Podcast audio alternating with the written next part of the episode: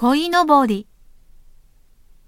鯉のぼりは5月5日の端午の節句に飾られます。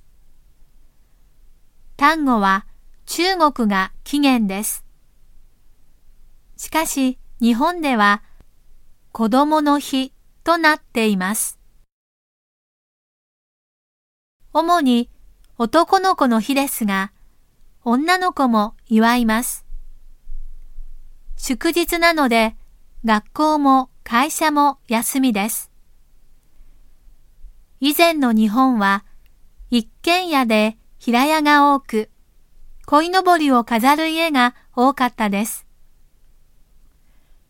しかし最近では、二階建ての家やマンションが増えてきて、電柱や電線に引っかかるので、鯉のぼりを飾る家はとても少なくなってきました。